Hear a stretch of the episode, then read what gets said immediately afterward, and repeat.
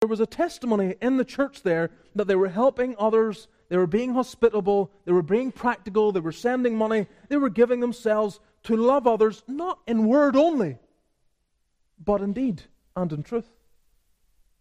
Their, their, their lives were very, very evidently taking on the gospel, and it was conforming their lives in such a way that they looked at others and saw their responsibility in the lives of other people. Very important thing.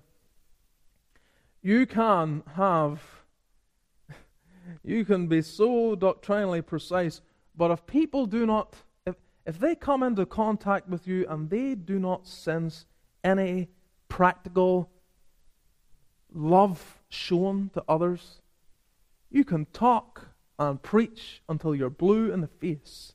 They will not believe that you really believe what you say you believe.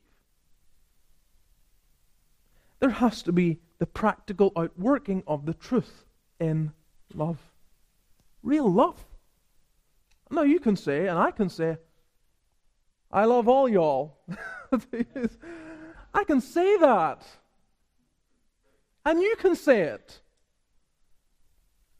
But we all know it has to be seen, felt through the practical outworking of seeing need, rising to the challenge that providence brings our way. I see that brother in need. There he is. If, I, if I'm not moved toward him to help, can I say I'm a Christian? It's a challenge of the Word of God.